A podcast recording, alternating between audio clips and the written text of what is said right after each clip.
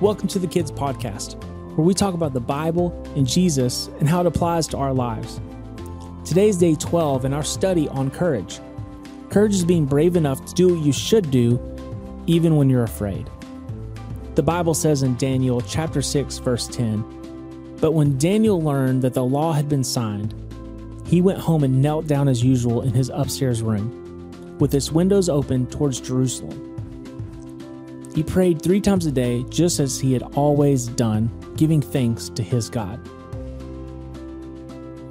Daniel was captured from his own country and taken to live in Babylon, where everything was very different. The people there spoke a different language, they ate different food, they didn't worship the one true God.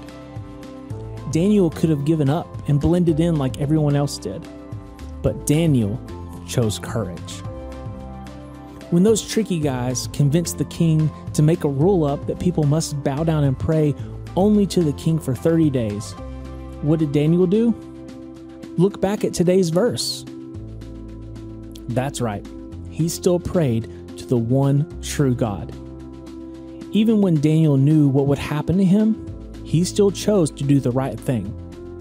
Why? Because Daniel knew that God was with him. Think back over your week. Was there a time when you knew the right thing to do, but you chose not to do it? Did you let fear decide? The good news is, God always gives us second chances. Talk to God and tell God about what happened. Remember that God is with you so that you can be brave next time.